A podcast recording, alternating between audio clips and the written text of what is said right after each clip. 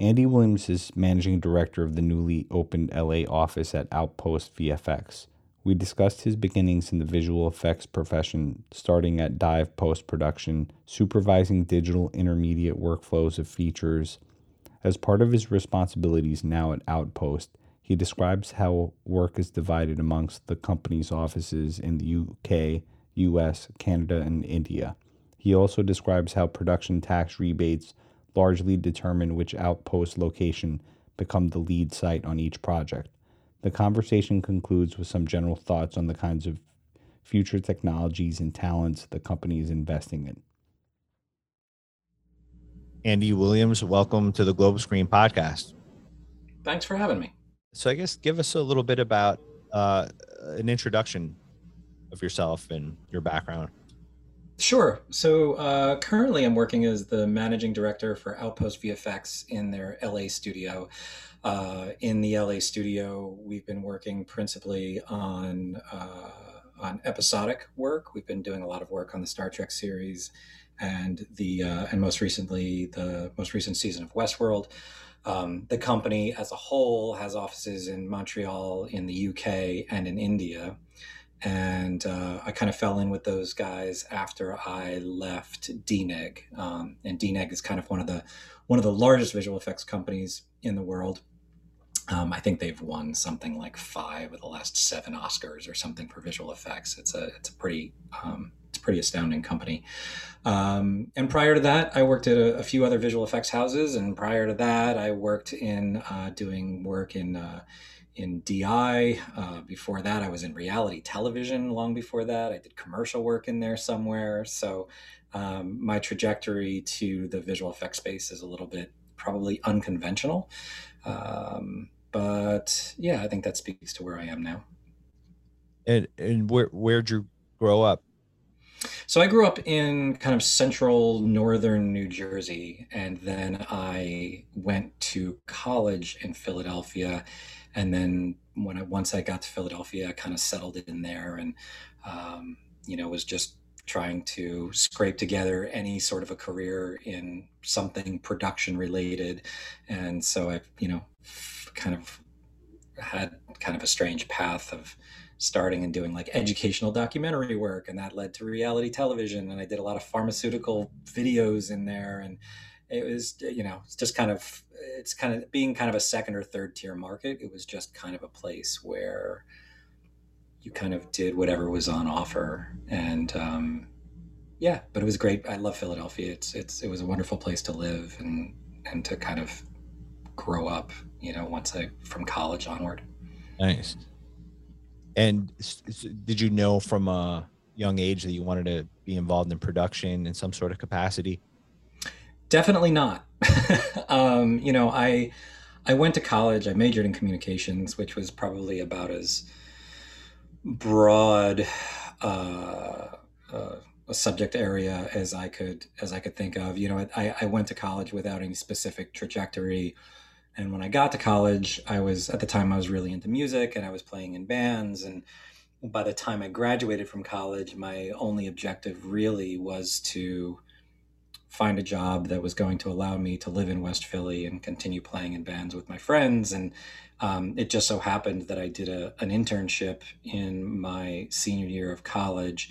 And by the time I was graduating, they were crewing up for some small project and they had a kind of entry level position for, I think it was $300 a week um, and uh, I don't know, it was enough for rent in West Philly, so I uh, I took it, and that just kind of put me on a long and winding path. Yeah, that um, sort of similar to myself. I started video editing at a company in high school when I was in high school. uh, wow. Every day after work, I got paid five dollars an hour, doing like you know linear editing on weddings and bar mitzvahs and things like, like that. Like tape to tape machines kind of a thing. Exactly. Yeah. I, yeah but I loved it, you know? Yeah. And, and from, we, we had talked on the phone, I guess you were into hardcore music and I was also into hardcore music. So just, you know, being in, working every day after high school, I spent like all my money just on records and going to shows on weekends at places like CBGBs and all that stuff. So for me, it was like perfect. Yeah, I think uh, it was a similar thing for me. I think I, you know, I started working summers probably after my freshman year of high school. I think I always had a job through high school for exactly that reason. Like it was, you just wanted to go to shows, buy records, make sure you had enough money to scrape together to buy the next skateboard deck, uh, all that stuff when, you know, all through high school. So, you know, you just kind of got as industrious as you could as a kid with limited options as far as, you know, working jobs. But I had, I had a bunch of like crazy jobs even through high school to do that. Uh, so I was never into skateboarding, but one of my favorite documentaries of all time is Dogtown and Z Boys. Yeah, yeah, those guys were my heroes for sure when I was when I was coming up. It was, uh, yeah, it's a long time ago. Jeez. yeah, even the documentary is like 20 years old at this point. I know, I know. I remember, and I remember when it came back when it came out, I was like, God, all this stuff is so long ago, and now it's just you know ancient history. Yeah, I, I just recently watched the documentary again, and it holds up so well. It's just such an interesting story. Yeah, yeah. There's um, Stacy Peralta made another documentary about the Bones Brigade, which was like those guys were kind of our you know our contemporaries and through like the mid and late 80s of when the, and those guys Tony kind Hawk of, and all those guys. yeah those guys kind of laying the groundwork for what would become the you know the kind of the template for using video to promote this like really kind of esoteric interest that all of these kind of outside kids had and um, it's just like really interesting to watch that film and kind of see kind of kind of see the people behind something that was you know probably a little bit opaque and seemed so far away being like a 15 year old kid in edison new jersey yeah that's pretty cool so so then how did how did you really first get into VFX? Like, what was the really the turning point for you to go from production to VFX work? Yeah, so I did I did a lot of stuff in physical production. Coming up as a, as a producer, I, I did a tiny bit of editing, but I I my very first jobs were kind of like scheduling these small crews, um, these small video crews, E and G style crews, to go out and shoot stuff, whether it be for you know corporate video or educational documentary stuff. Um, and so by the time I I worked for, for for that company, that first company for about four years, and it was such a small company that there was tons of opportunity because there was just um, you know there, there weren't enough people to do the number of various jobs. So you did a little bit of editing maybe did a little bit of i did on location sound work um, i did a lot of booking of the crews that we hired and that sort of a thing. And then as like the reality television thing kind of started to explode a little bit this would have been in like the late 90s there was a company in philadelphia that had a contract with discovery to do all of these shows. And they did like a wedding story a makeover story baby story like all of these like tlc discovery shows. But what that what I, what happened when i was there is i fell into post-production and i started managing the delivery of all of those shows. Um, and so i kind of gotten out of the physical production part of things and then after that, I fell in with a large post facility in Philadelphia. It was a large regional post facility that uh, was called Shooters, and they had a they had a need for people to manage projects. And what happened was in the it was in like the mid aughts, there was a convergence of, uh, you know, of HD, and as HD kind of became a standard, it also opened the the the bridge between stuff that would have been done for broadcast and stuff that would have been done for film or for broadcast television. And, that's when those like earliest days of doing digital inter- intermediates started. And as that company was stepping into that space, they were also getting approached about providing visual effects services to accompany that picture finishing work. So we were working on you know a lot of independent films at that time which was great because that's kind of where my interest was and it was it was a really great thing to be a part of. And then um, yeah and then the visual effects thing kind of took hold and became a thing of its own. And as that company grew i just happened to be there as the guy who learned how to manage it and and kind of off we went. And so i guess earlier in your career you worked uh, frequently in the DI workflow of features. Is that is that accurate? Yeah, yeah. So we were um, the very first DIs that we did. You know, they were for projects that shot on film, and then we would transfer that film to once there was the HDCAM SR format, which was able to hold a, a wider color space. We were basically scanning all of that film to HDCAM SR, and then we would rebuild the the film. We would reconform the film in at the time a Discreet um, uh, smoke system. Actually, I think we started in fire and moved to smoke, but you know now you had uh, a an editorial tool that was able to retain all of that color space um, and with limited compression so that you could ultimately do all of your film grading. We were using a DaVinci 2K at the time. And then we would take that and push that back out to uh, to a print. And uh, you know, we'd like I say, we were doing that for a lot of a lot of independent films at the time, as like all of those new kind of uh, higher end digital cameras started coming out. So when the red cameras came out for the first time, and the area the early versions of the Arri Alexa and all of these kind of like high end digital formats, now you know once you got past having to shoot film in order to get that higher resolution image, um, it just became a more accessible thing to a lot more filmmakers. That makes sense. And how how is it really? I'm sure it's evolved so much over the years. What what, what are your thoughts on that? I mean, it's just um, I'll let you speak about that, I guess. Yeah, so I mean, I think you know, so when I look at how things were done in the mid aughts to the way that they're done now, it's not so dissimilar. I mean, one thing is that almost no one shoots on film. It's interesting because Westworld still does shoot on film, actually. Um, but as the uh, as the delivery target now moves to 4K for uh, just about everything, people are now capturing on cameras with file formats that are that much more cap, uh, capable of capturing a wider color range with less compression. And so now you have a lot more data to push around. But at the same time, you know, at the time we when we ended up using Resolve, probably by 2007, 2008, Resolve is still kind of the standard tool that people are using to conform and color their picture finishing. Yeah, um, it's they're, they're, program. Yeah, it is, and it's and the thing that's great about it is that you know there's a there's there's a free version of it. You know, there's a there's a very accessible way to learn those tools. In 2007, the first Resolve that we have, it was before Blackmagic even purchased Resolve. Um, it was a DaVinci product, and it was you know it was hundreds of thousands of dollars to to own a Resolve. It was bonkers.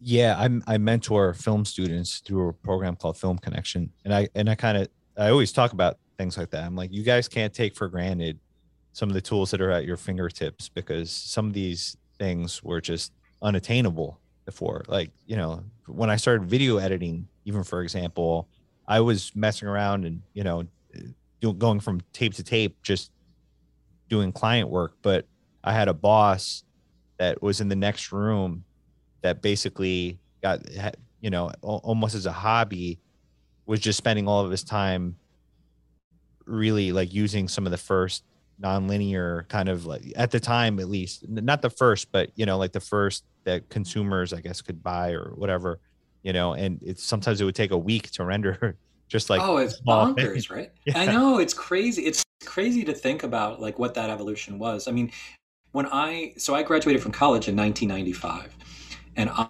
I walked into a company that had just bought their first avid which was this insanely expensive thing because all of the hardware that it ran on was proprietary and and all that. And um and you know and what it took to learn and to support and all of that to you know the way that file management worked at the time it was all quite complicated. And then you know fast forward maybe like six or seven years and final cut comes out and everybody in the world can access it. And it's it's you know it doesn't have as robust a database as as I had but it gave everybody in the world an opportunity an opportunity to learn how to be an editor and i think that just having that kind of democratization of the process i think it opened a lot of doors for a lot of people. Um, undoubtedly. Yeah. yeah there's a yeah. lot of there's a lot of feature films documentaries that came out directly as a result of that that just would not have been made. I think i was did you ever see that movie dig by Ondi Timoner? Yeah yeah. Yeah, really good film, and I just remember seeing that you know how she was cutting the thing on Final Cut at around that time, and you know like exchange, you know, sort of remotely working with another editor, like really sort of cutting edge at the time in a way that wasn't able to be done before that. Yeah, and I think that it was it was I mean the the late 90s were really exciting in that way because everything that was happening where there was this acceptance that digital filmmaking could really have value. You know, there was, you know, the idea that like even, you know, you think about silly things. I don't know what year it was, maybe like 97 when like Blair Witch Project came out. Like the fact that things like that could get even get made, let alone become massively popular. It was just a very exciting time and I think that as someone who came from that world of like independent music and like a, a DIY kind of work ethic, all of a sudden seeing all of these filmmakers like take that same approach by virtue of having access to tools that they began to push further than maybe they were ever meant to go. Um, I don't know. It was just it was a really exciting time. Absolutely. Um, I lost my train of thought. There's something I was going to say. Um, yeah, no, no, totally. I mean, that's that's kind of how I got going. I, I remember buying a Panasonic DVX 100B, and I was just sort of filming everything, and I sort of embraced the fact that hey, this is going to be you know just DIY style. This is going to be rough around the edges at first, but I'm just going to keep going and refine the process, and you know that's honestly how it's been ever since. Yeah, yeah, and I think I mean when we talk about when we talk about skateboarding and stuff too. I mean, I think that that was I, I, I can't tell you how many people that I've met in the industry that started shooting video, you know, of skateboarding. I mean, it's just like it's it's it's this thing, and then you know you talk about isn't how, that how Spike Jonze got started? By the oh, way, oh yeah, yeah. I mean, he was like he was yeah skateboarding. He was like he was like a um he was both like a BMX and a skateboard guy, from what I understand. But yeah, he was he and he was shooting. He was shooting. He learned how to shoot still photography, and, and then he started shooting video, and then he got into music videos and and all of that. But yeah, you know, r- running a magazine, but all kind of in that culture. And I think that it's interesting how many people that I've met along the way who, you know, kind of catapulted from this pretty silly, frivolous interest. You know that they had that there was there would never be any like professional application of this thing, but as the tools evolved and as even you know skateboarding became you know rose in popularity and credibility, um, a lot of these people ended up finding a path. Um, it's, it's just been really fantastic to see. Yeah, no, it is. It's it is actually really interesting. Let somewhat like yourself, I also have uh, sort of had a cir- circuitous sort of path into filmmaking. Like I, I always loved it, but I never thought I would pursue it just because my parents were Albanian immigrants, and you know, I'm first generation American. It just seemed like a pipe dream. It seemed like, hey, that's not for us. That's you know.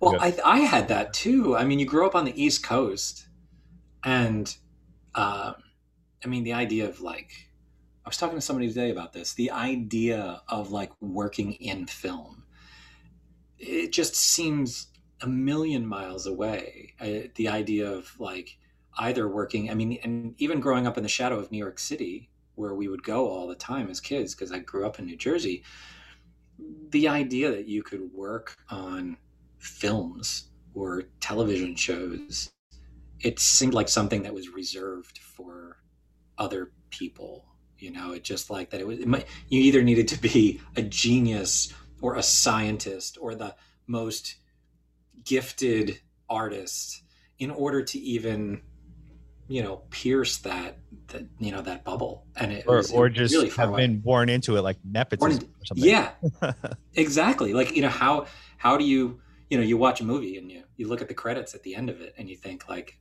i don't, I don't know how to get there it's funny because now from getting into it i've gotten sort of my sister into it and she always had a passion for fashion and you know that sort of thing was taking like classes at fit you know in the summers when she was in high school and now she works in in costume design and she's an assistant costume designer on the hbo show succession and a cousin of mine my cousin John from the Bronx texted me. He's like, "Is that our Laura that's on the, on the end credits?" I'm like, "Yep, that's our Laura on the end credits of Succession." so it, awesome. it is funny how that happens, right? Well, it's um, funny, and and when you talk about mentoring kids too, like every now and again, I'll you know speak at a university or something like that, and and one of the things I always bring, you know, I always bring a credit role with me because the the thing that's so interesting about it is that about filmmaking in general is that there is a place for everyone in it. Like if you look at, at credits and you know a lot of those titles roles mean nothing to somebody who doesn't necessarily know much about the industry but when you realize that it's like you know if you're a construction worker if you're a cook if you're an accountant if you are you know uh, an electrician like any of these any of these skills like they are all needed in order to make a film or a television show. And they're and they're and they're necessary by the thousands.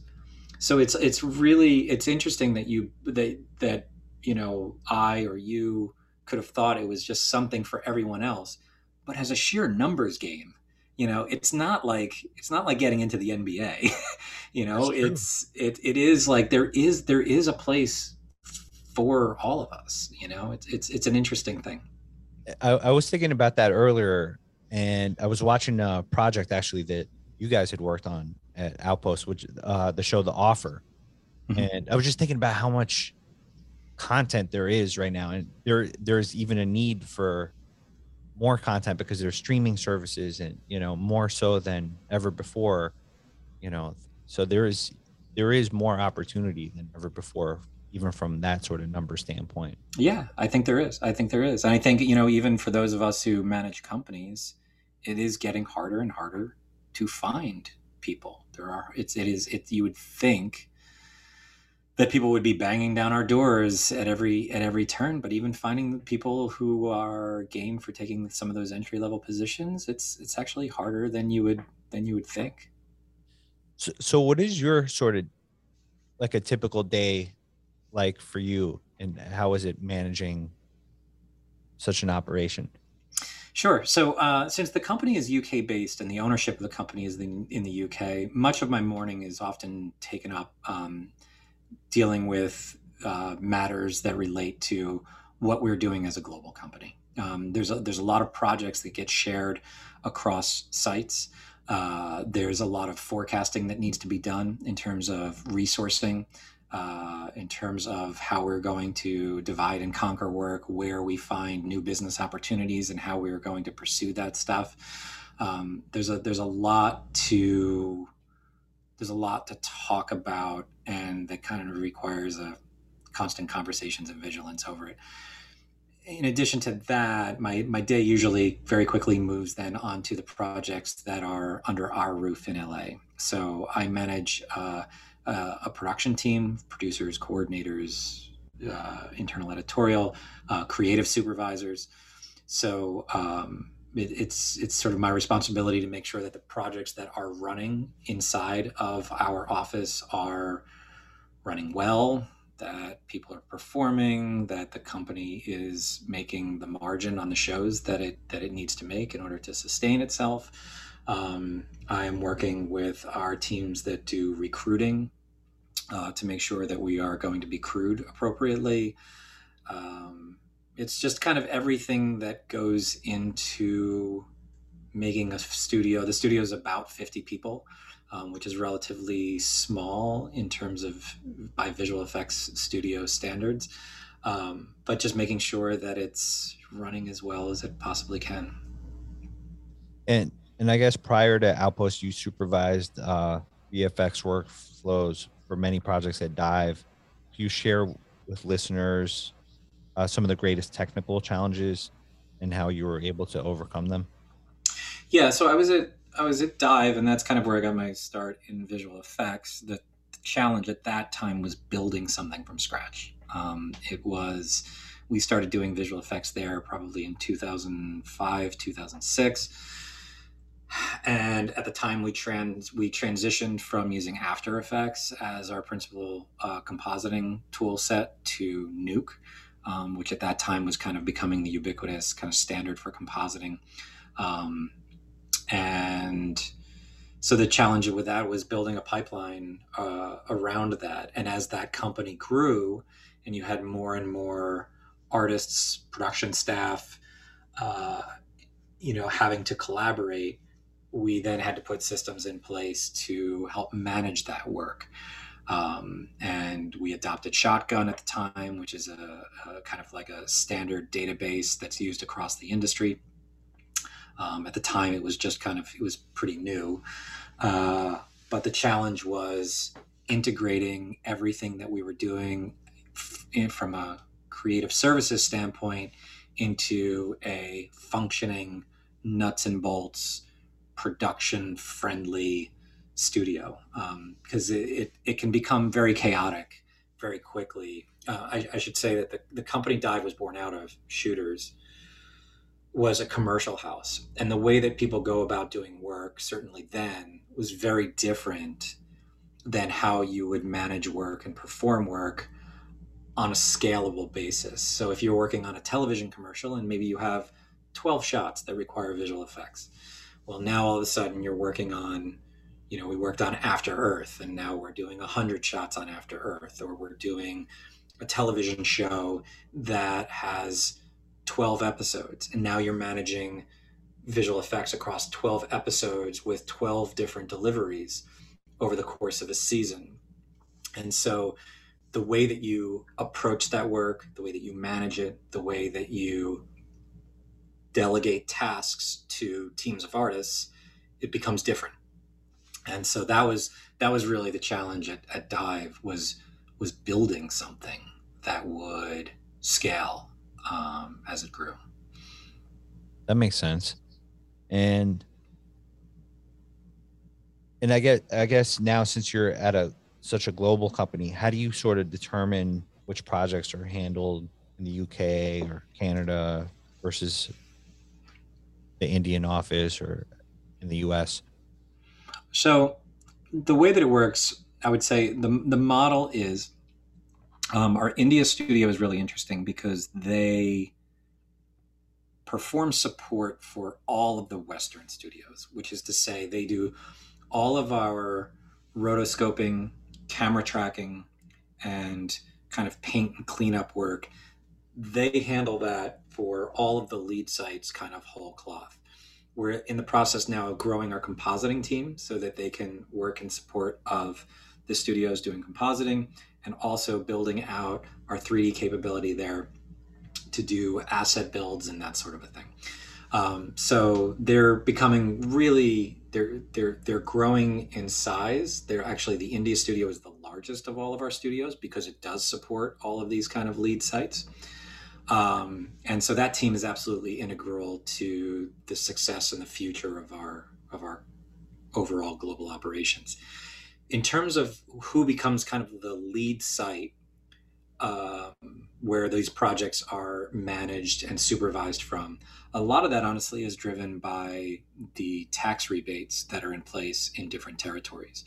So um, it's it's gotten to the point where most studios, when it comes time for them to decide where they are going to award work for various films or television shows, because these tax credits exist in different te- territories, there's always some expectation that they will get a return on the the gross cost of what they spend. So, for instance, uh, Montreal is w- one of the most attractive tax rebate territories. I should say it's actually Quebec, but focused principally in Montreal. um, it's one of the best incentives that's available to productions. And one of the reasons that it's so attractive is that, you know, you can just, you don't have to shoot in Canada in order to claim that credit. Any visual effects work that you do, no minimum spend. If you do it in Montreal, you are eligible for what ends up coming out to be about a 40% tax credit. So That's if you're going for sure, yeah. it's it's huge, right? So you know you could, you know, if you're going to if you have a million dollars, you know, for to as a net spend, you actually can increase that by you know forty percent, and it, it, so it's it's it's a it's a massive windfall. And when you ta- start talking about the the fact that the complexity of visual effects at every level of show, whether it's a small television show to a large scale feature film, the visual the involvement of visual effects in every project now is only increasing. So when you're talking about, you know, I was at DNEG when the company did Dune, you know, and if you're talking about tens of millions of dollars being spent on these projects, you're talking about I mean, if, to do that work not in an incentivized territory, you're just leaving so much cash on the table that you could put back into your film. And so, um, so Montreal becomes very attractive. The UK has its own tax incentive, but it is tied to, um, in broad strokes, you, you really kind of need to shoot in the UK in order to qualify for the UK tax incentive with visual effects. Um, and then California has its own incentive. Um, but again, it's it's a it's a it's a difficult one to take advantage of. You do, generally speaking, have to shoot in California, um, and you have to go into a lottery and get approved in order to qualify for that. So it's a little bit trickier to qualify for. Yeah, I feel like they make a lot of things trickier out there. I was just, I was getting it's permits true. for a project just to get permits for a project that I was producing there last year uh, was challenging. I, I guess just because there's so many projects happening, to, you know. I, I I'm, I'm sure they're understaffed there, so so.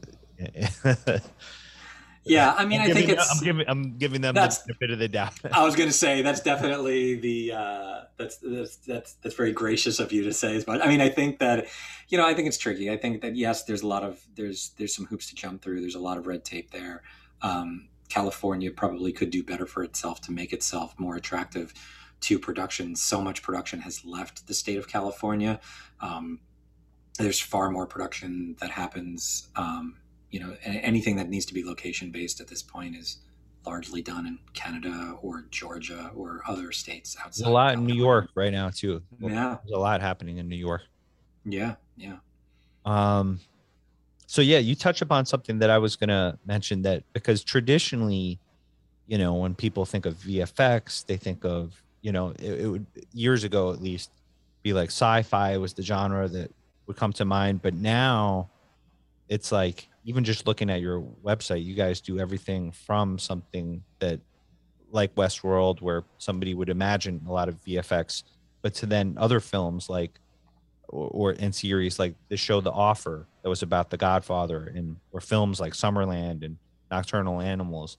So I think that's really fascinating to me. Yeah, I think it, it, it becomes a, a, bigger and p- bigger piece of things, and I think it becomes there's a you know a show like The Offer.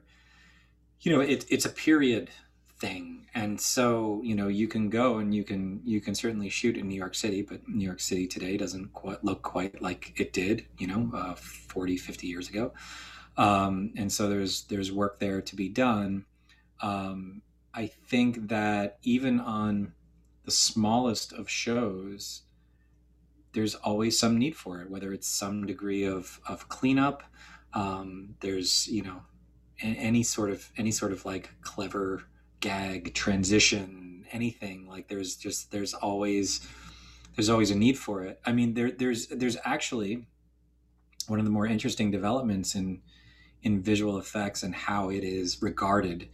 Um, you know it used to be this something of a it's something of a black box that was relegated to post production that people you know didn't quite understand how it worked and there's certainly still some of that but even certain studios have now taken visual effects out of the jurisdiction of post production and have actually moved it into production and the, because because if you were to look at the architecture of how uh, how a film gets made and who's involved in it when.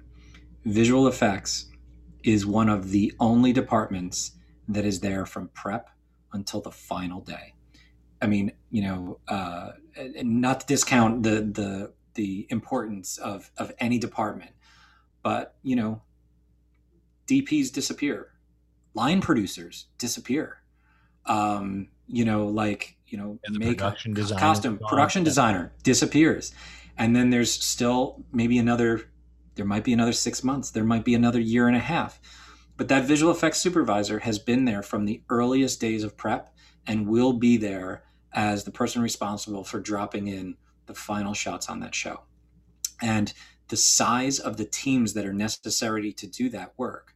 You know, on the largest film, there are hundreds, if not thousands, of names with multiple companies that are associated with doing that. And I think that it really speaks to where filmmaking is headed. And I think that visual effects, and certainly not for every, you know, talky little indie. I mean, you know, there's, there's, there's, you know, it's not like these, the visual effects is going to dominate, you know, how those films are made necessarily. But I do think that you are seeing a greater involvement, a greater integration of visual effects with every stage of filmmaking. I think you're spot on. And you touched upon something when you were talking about the offer that really, I think people have to consider this that it's really enhancing the storytelling because to be able to recreate New York City you know you would have to do everything practically before and there were you know doing a period piece just seemed almost unattainable you know and now i think things are starting to become more possible because of visual effects that's that's something to consider for sure. I think so. And i think that um you know i think that visual effects and it's generally the visual effects supervisor who spends the time on the set and is integrated from the very very beginning. I mean honestly, most visual effects supervisors that I've ever worked with will say, if you can do it practically, do it. If you can do if you can get it in camera, it will almost always feel better. I mean, you can do you you know, you can do anything with the right with the right budget and enough time, you can accomplish just about anything.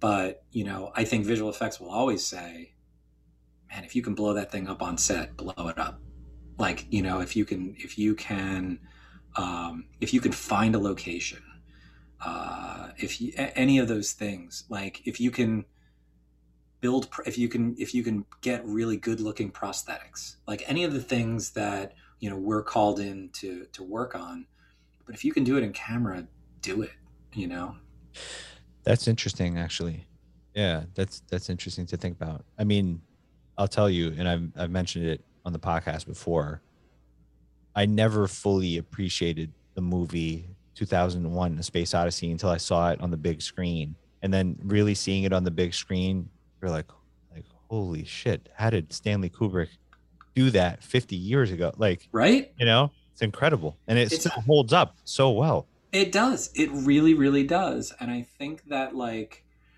you know, I mean, we can all, you know, I, I think we all you know we all have different feelings about the way different movies look. But I would argue that I, I would not say that any of my favorite movies are like visual effects spectacles. Like, I mean, it, you know, and, you know, it's usually when films feel grounded with real camera moves, with, you know, things that even if you couldn't shoot them you at least conceive of um, you at least conceive, conceive of your visual effects shots as if you had to shoot them. I think it's one of the things that's really successful about Christopher Nolan movies is that like there aren't like a you know he there's a ton of visual effects in Christopher Nolan movies, but all of them are based upon something grounded in photographic. And I think that if you he can, shoots in film too. He's he does shoot in film. He does shoot in film, and I think you know, um, but and I don't know. I just I think that there's something to the idea of like you know because you know if you if you if you watch Marvel movies for instance, like there's lots of crazy camera moves, you know, things that are almost like almost like animation, you know, and uh, and aren't necessarily grounded in uh, you know in, in certainly in traditional filmmaking let's say right? And and and sometimes that can take you out of things. I mean you can't argue with those films. They're wildly successful but you know in terms of i don't know conceptually and maybe now i'm just talking about taste i think that there's i think there's something nice to when visual effects are really there to enhance um, and not necessarily to put itself in in front of the story Yeah, I'm with you hundred percent, and I agree uh, on on the Marvel thing. There's there's certain Marvel films that I like more than other other ones, but I'm I'm personally not. I I, I don't I don't like when a film hinges on it too much. You know. Yeah, I mean, and on, on the one hand, you know, if you're to have, you know, ten superheroes having a knockdown, drag out fight, I mean, I think it's okay to be a little bit, you know, just go full spectacle. I mean, can, it's not exactly a, a grounded, you know, concept in in that respect. And I think, you know, have at it, you know, like have some fun. Um, Yeah. But yeah, I, I mean, I, I think about a, a lot of the projects that we work on. You know, I can't tell you how often we're trying to talk people into doing less in a way. You know. Yeah, and uh, I mean, you were talking about, I kind of even like like small indie stuff, and you know how it might not affect that, but I think it has affected that even in the last 10, 15 years. For for example, I remember being at Sundance like 10 years ago and watching this movie called Another Earth. You ever heard of that movie? hmm Yeah. and it's kind of like what I call like a lo-fi sci-fi movie, but you know, it literally takes it, it's it's it's a sort of like a, a sci-fi movie that has the premise that there's literally another Earth that mirrors Yeah. ours, Yeah. and Yeah. it's just like another shot of that Earth Yeah. Yeah. sky, and you know, it's not it's not a VFX heavy movie, but it was a really cool character driven piece, and you know, I think that's something that you know might have not been able to have been done 10 years before that for example Yeah. You know, my, my, I think one of my favorite ones that we worked on is, um, do you remember a, uh, Colin Trevorrow's uh, Safety Not Guaranteed? I don't know if you, Yes, if you, love that. saw that. loved it with jake So- johnson and uh, yeah. Mark Aubrey Duplass. Plaza. yeah yes Mark Duplass, yeah. that's right and uh, it was it was it was great because you know they had there, there's a whole story about like how they came to the ending of that film and whatever but they you know at the end they when they were like oh we have to make this thing disappear they didn't shoot it with that in mind. Um, and so it was like this kind of a challenge of like how do we i guess i'm ruining this for anybody who hasn't seen this film but spoiler They- alert yeah, right.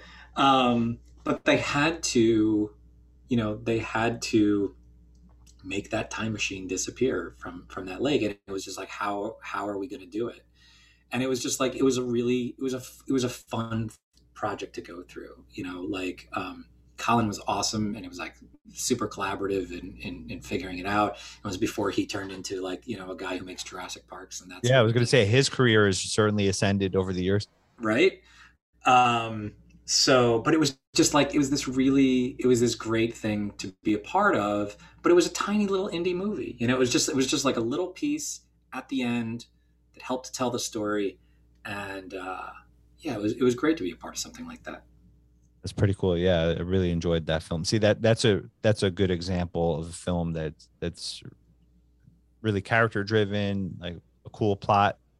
And i thought the vfx just enhanced what happened and it, it was also so unexpected too was like, yeah totally yeah so it was really cool yeah yeah I, I definitely remember like feeling that as an audience, like, whoa, like that was awesome.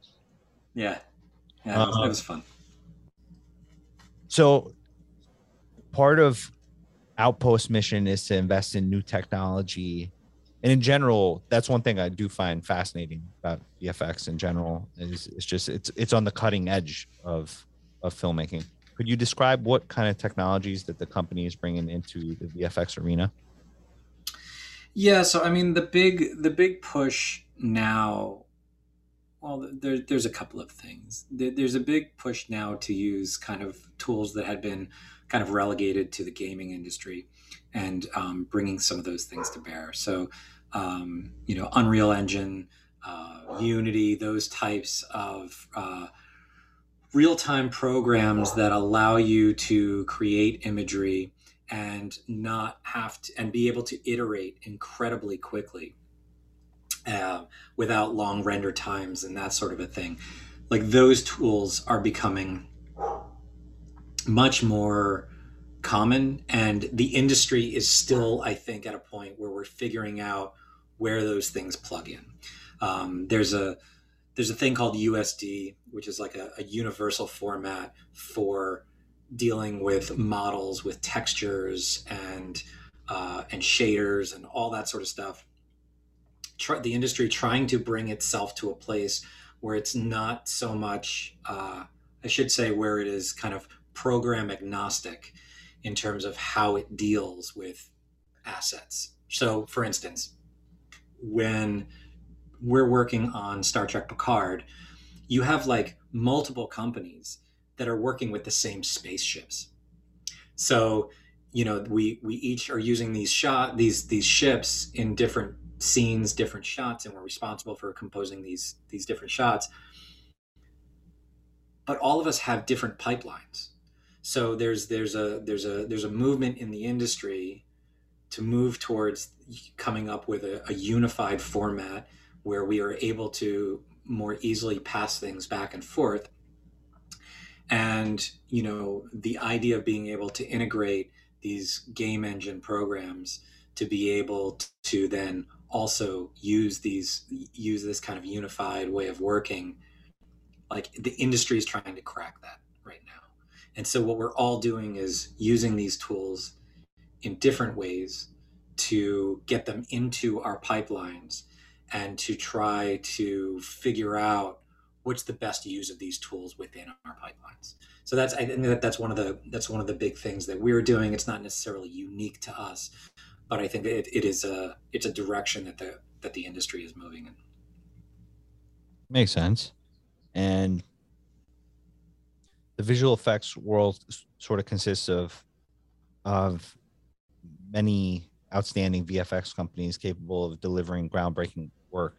How does Outpost recruit some of uh, some essentially talent to your company? Yeah, yeah, it's one of it's one of the biggest challenges we've had, and you know, it, it's really Outpost is a really interesting company because where this company was three years ago compared to where it is now speaks to a couple of things. I think that the company is really interesting in that it's like it's in this like really ascendant space. You know, three years ago they did their first big feature film. They did News of the World, um, Tom Hanks, Paul Greengrass film and that was the first like big film that the company did that it did almost all of the work on that film and it did it did it was prior to me joining them but they they did beautiful work Yeah, in and the now, pandemic and then now there's some serious credits.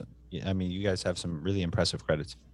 yeah yeah and so you know so i joined the company during the pandemic and the pandemic you know the, those first like 8 to 12 months of the pandemic were a very difficult time for the industry as a whole for visual effects in particular um, and so the company was able to weather that and come out of that getting awarded a lot more interesting projects. And by virtue of that really what the first step that it took i think was putting a really good ma- global management team in place.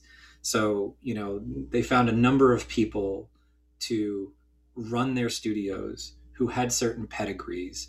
That was like that was kind of the first step And then what they ended up doing is, you know, because because what you need to the way to attract talent is by having good projects, you know, being in a position to get awarded really cool work, um, and then having a network of people to tap into to start drawing talent in. You know, because like any industry that's still relatively small, people know each other and people want to work with the people that they know and like. And that's kind of the first step to putting together a really healthy core group of people who also have similar values. It's, it's so much of it isn't just about the project and what we're working on and yeah, we're all going to get in the trenches and we're going to work 20 hours a day and it's going to be miserable. But hey, we have each other. You know, Outpost kind of has this this ethos. You know, Duncan, who founded the company, has this this group of core values that, you know, it's funny because it could sound like some like very corporatey kind of BS kind of a thing, but knowing Duncan, like he really does eat and breathe this stuff.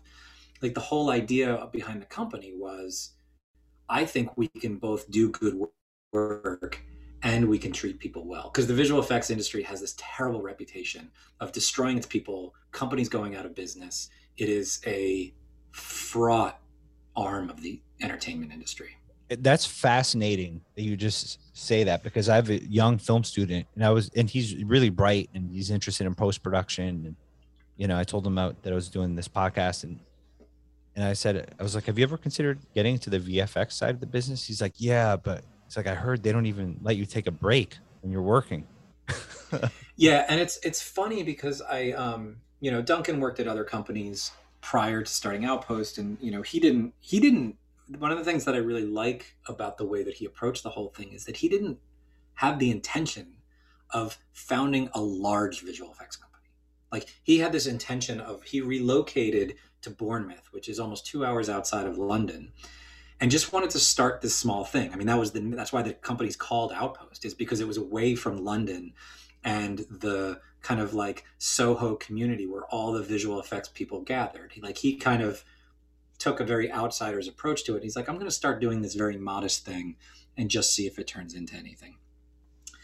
Um, and I think the whole thing kind of happened a bit, a bit by surprise but he, every step of the way he's kind of like done this check to see like can we scale and still be civilized because that is that really is that really is the challenge of any visual effects company is like can you retain your culture and also grow?